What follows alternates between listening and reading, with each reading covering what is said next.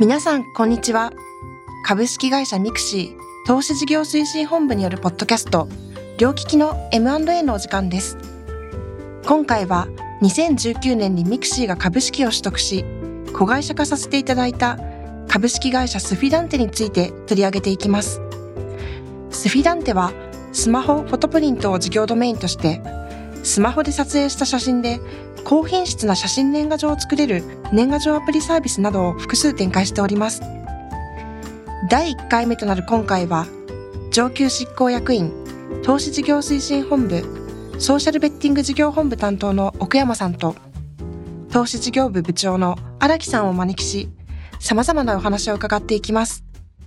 お二人ともどうぞよろしくお願い申し上げます。お願いします。はい、えっと、さて本日はあの年賀状に関係する会社についてあのお話をするということでまずあの奥山さん、はい、はい、最近年賀状は送られていますか？最近といってもまあ1年前はやってますが、はい、あの子供が生まれる少し前、まあ、結婚した頃から、うん、あの年賀状を再開したなっていうふうに思ってますね。ありがとうございます。えっと荒木さんはいかがでしょうか？そうですね。あの数人だけずっと続けてきたっていうのが、うん、あの社会人になったぐらいからだったんですけど、はい。まあ、子供ができたということであの送る材料写真っていうものがすごく多くできたので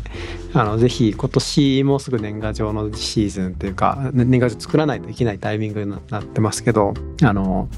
数を増やしていきたいなと思ってますね。毎年最近作ってるんであの、はい、住所録がちゃんと残ってるんで正直言うとめちゃくちゃ楽です。うん。早いですよね。やっぱアプリにずっと残り続けてくれているので。じゃあ皆さんもぜひあのスフィダンテの年賀状サービス使ってみてください。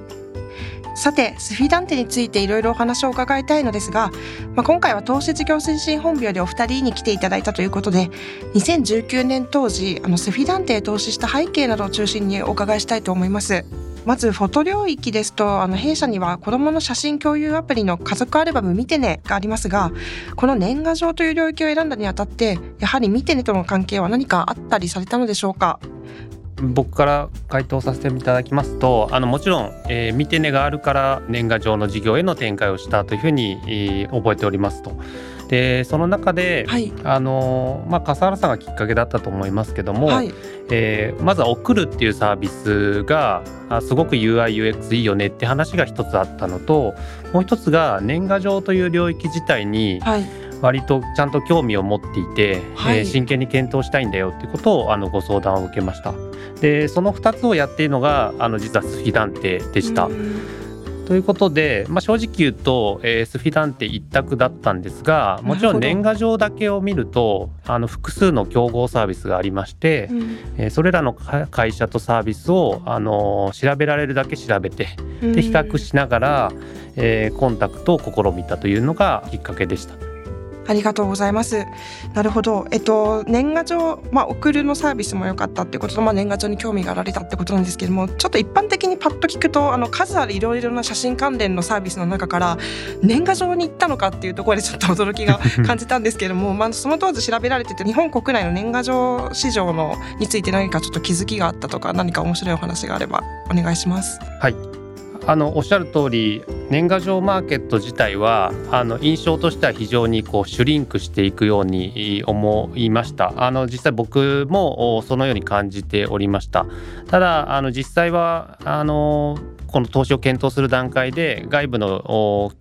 コンサルティング会社も使いながらですけどもマーケットをしっかり調べていた結果えー、B2B のマーケットは大きく落ち込んでいましたが、えー、B2C のマーケットに関しては言うほど落ちていなかったのがあ一つこう巧妙としてはあったかなと思います。でもう一つが年賀状を始めるきっかけとして、はい、えー、結婚であるとか出産っていうのが大きな始めるきっかけとしてデータが出てきたので当社としてはそのみてねが、えー、出産をきっかけに利用いただく方々が多くて、うん、そこのきっかけをこれだけ多くの方に使っていただいてるんであればえー、そこから年賀状への転換っていうのはひょっとしたらうまくいくんじゃないかなというふうに仮説立てながらやってました。ありがとうございます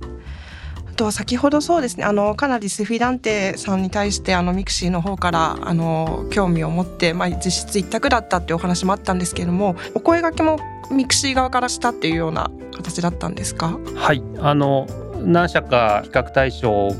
比較しながらですねコンタクト可能な人脈を探り探しながら、えー、アタックをしました、えー、実際スフィダンテに関しては、えー、株主になられていたエンジェル投資家の方に、はい、えー、僕がフェイスブックで連絡をして、えー、スフィダンテの安本さんをぜひ一度紹介してほしいということでお願いをして始まりました。なるほど。ありがとうございます当時社内であのこの案件を進めるにあたってどういった議論が上がったかっていうのも何かご記憶ありますか？あやはりその年賀状のマーケットが、うん、あこの先どうなるかっていうところがあの議論の中心だったかなというふうに思っております。はい、えー、そこはやはり何でしょうね。もう誰も年賀状使わないでしょっていう、まあ、スマホの、えー、メールで大丈夫でしょうっていうような印象があったんですが、まあ、実際データを見ていくとあの1人当たり5枚とか10枚とか、少数の需要っていうことがなしっかり伸びていたっていうところがあったので、まあ、これは 2C サービスをやっている我々としてはいい兆しなんじゃないかなと思いましたし年賀状で年に1回でもコミュニケーションを取る関係っていうのもまあ非常に大事かなというふうに思いましたし友達家族の写真をそれで残していくっていうカルチャーも作れるんじゃないかなと思ったのであの投資自体は、えー、意思決定ができたかなと思います。ありがとうございます。あの先ほどまあミクシーからまあエンジェル投資家の方経由でスフィダンテに対してアプローチをされたというようなお話があったんですけども、まあ、初めてあのまあスフィダンテの方だったり安本さんとお会いしてから、まあ、あのディールがあの最終的にあの実行されるまであのお話しいただける範囲でなんかどれぐらい期間がかかったとかなんか他の案件に比べてスムーズだったのかどうかみたいなあたりはいかがでしょうか？間自体は明確にはちょっと、まあ、記憶がないんですけども、はい、それほど多くの時間をかけなかったかなというふうに思ってます。えー、実際あの最初は、えー、スフィダンテの方もかなり警戒をされていたというふうには、後々聞いたんですけども、えー、当然警戒はされてしまっていたかなと思いましたがあのディールが大きく進むきっかけは笠原さんと安本さんお二人で退職をされてでその時にあのお互いがこう目指していく世界であったりとか、うん、そういったところがあの一致してからディールがぐっと進んだなというふうに思っております。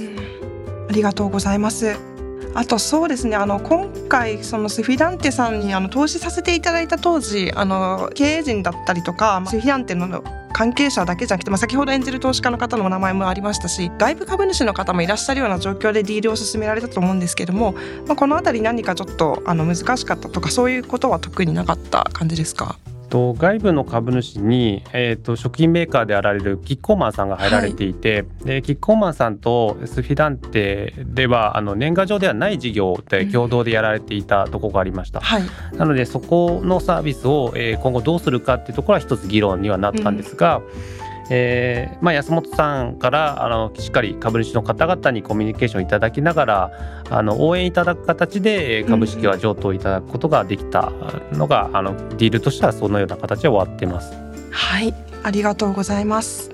あのスタートアップにキッコーマンさんが出資してるっていうのはまず驚きだったっていうのは正直なところではありましたが、はい、あの非常に安本さんがあまあ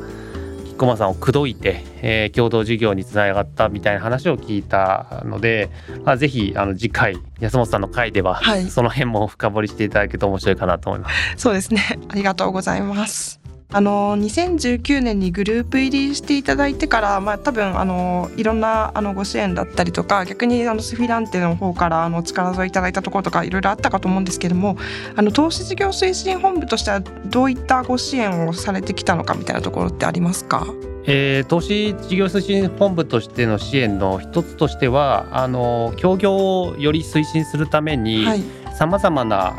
あサポートさせていただきました一つがまあオフィスの移転であったりとか、うん、えー、ディールが決まった後すぐにですね共同で事業をスタートしたかったので共同で事業が検討できる場所を用意したりであるとか、うん、あの事業において障壁になることをもできるだけ取り除くってことをあの具体的にはやってきました。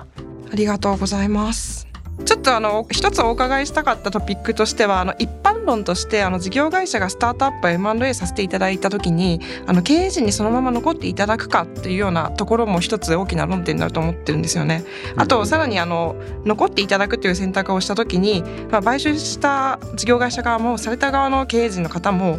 まあ、あの意思決定に関していろいろな不安があったりとか、まあ、あとの後から問題が起きてちょっとうまくいかなくなったみたいなケースとかもすごい多いかなと思ってまして、まあ、これはあのポッドキャスト自体事業会社であのそういう M&A とか投資の仕事をされてるそういう方が聞いてることも多いかなと思って、まあ、ちょっとこの問題に関して何かちょっとあのお二人考えてらっしゃることとかあればお伺いしたいと思います。はい、スフィダンテの場合はあの経営陣が、えー、30代とあの比較的、うん、えー、若い方々ですし、えーとこの年賀状という事業をしっかり伸ばしていきたいっていこうと、えー、ミテネを世界一にしたいっていうような思いを持ってジョインしていただいているので、うん、そういった意味だとあの全くもって問題なく今一緒に事業はできてるかなと思いますし、うん、むしろその意欲っていうものはあのジョインいただいた時よりも今どんどんどんどん大きくなってるんじゃないかなって僕は感じますね。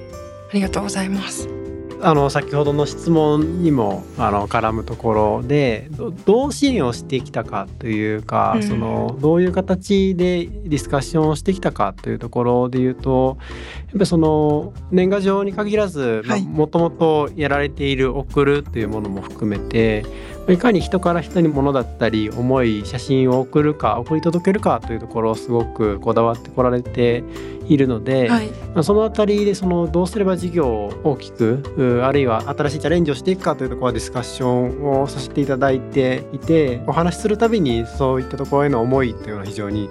強く持たれているなと感じています。ありがとうございます。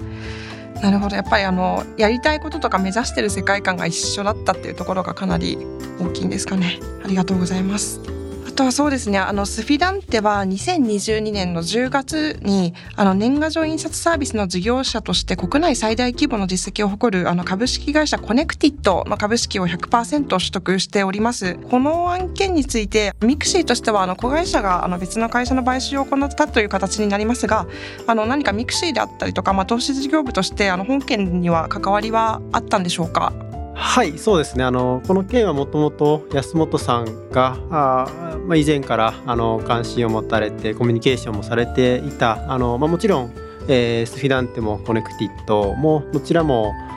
スマホ年賀状市場における非常に有力なトップクラスのプレイヤーですので、うん、えー、その2社間でお話はいろんな形でされてきたと思うんですけどあのこのタイミングで、えー、一緒になってえ両者のサービスより大きくしていけるんじゃないかということで、うん、えー、案件を進めたいということでお話をいただいて実際のあの M&A のディールの部分の交渉であったり、うん、えー、デューデリジェンスといったところはあ MIXI 投資事業部の方で支援をさせていただいていました。うんありがとうございます。あの今お話にもあった通り、まあ、国内の年賀状領域の中でもトップクラスの2社がまあ一緒になったという形なんですけれども、まあ、当時進める中で大変だったこととかってありますか？あのこれはよくある話だとは思うんですけど、はい、もちろんあのトップクラス同士というところで真正面から競合なんですよね。うん、あの競合同士があの M&A の検討するっていうことは初期の段階どこまで情報を出していただくべきなのかっていうところ、うん、あの売り主からすれば出すべきかなのかというお話ですし我々からしてもあの不用意に情報をいただいてで仮にディールがうまくいかなかった際にその情報をどう処分すべきかというのが非常に難しい問題ですので、うん、その初期の段階での情報の取り扱いというところは通常の案件以上に留意をしながら進めましたしできるだけ早いタイミングでその MIXI グループ社内の意思というところを固めてあの案件を基本的に進めていくんだという点を固めた上で、えー、実際詳細、えー、開示をいただくという形で進めるようにしました。ありがとうございます。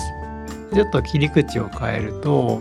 安本さんが出演される際にもまたあのビジネス的なシナジーがどう生まれているかという話は出るかとは思いますけどやっぱりそのスフィダンテコネクティットそれぞれ持っている強みあるいはアプリの良さというところは若干違うところがいろいろあるので、まあ、その辺りをその一緒に経営をしていくことによってそれぞれのアプリの良さというところをうまく出し分けられるようになっているんじゃないかなとは思いますね。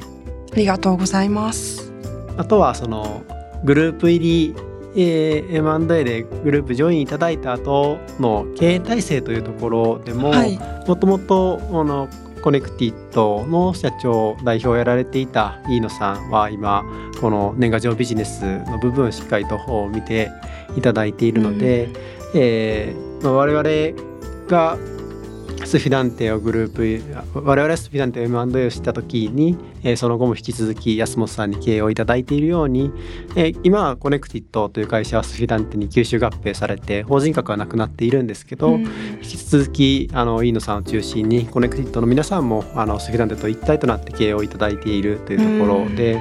えー、非常にあの初動としていい形で融合を図れて、えー、進めていただいているなと感じてます。ありがとうございます。そうですね。あの実はあのコネクティットさんジョインいただく時も、はい、あのいろんな案件が並行して走っていてなかなかその M&A 経験をしたことがあるメンバーを PM として据えるというのは難しかったので、うん、投資のメンバーで未経験のメンバー1人抜擢しまして、うん、彼を中心にあの周辺を支える形で進めてきて結果的にはあのその案件案件でその担当してくれたあメンバー自身も大きく成長したと思いますし、はい、あの未経験の方に、えー、メインで、えー、案件を進めてもらうというところの一つ方化ができたかなとは思っていまして、まあ、そういった形であのなかなか案件同時並行してしまうことってよくあるんですけど、うん。はい、まあ、一定その我々で言うと M&A だけではなくて、えー、投資事業も並行してやっているというところありますしスフィダンテの時のようにその事業側のメンバーの力も借りながらということもありますし、うん、まあ、いう形でそのチームでディールというものを進められてきているような案件2つなのかなと思ってますね。うん、ありがとうございます。すごい未経験からっていうのもなかなか ないですけどありがとうございます。さて、今回の放送はここまでとさせていただきます。最後までお聞きいただきありがとうございました。本日のテーマについてもっと聞きたいことがある場合や、別のテーマでこういったことが聞きたいなどがある方は Q&A 機能がございますので、ぜひそちらにご連絡をいただければと思います。いただいた質問は今後のテーマの参考とさせていただきます。次回の放送では、スフィダンテより代表取締役社長安本さん、弊社より取締役ファウンダー、上級執行役員、バンテージスタジオ担当の笠原さん、また今回に引き続き奥山さんをお招きし、お話を伺っていきます。また次回の放送もお楽しみに。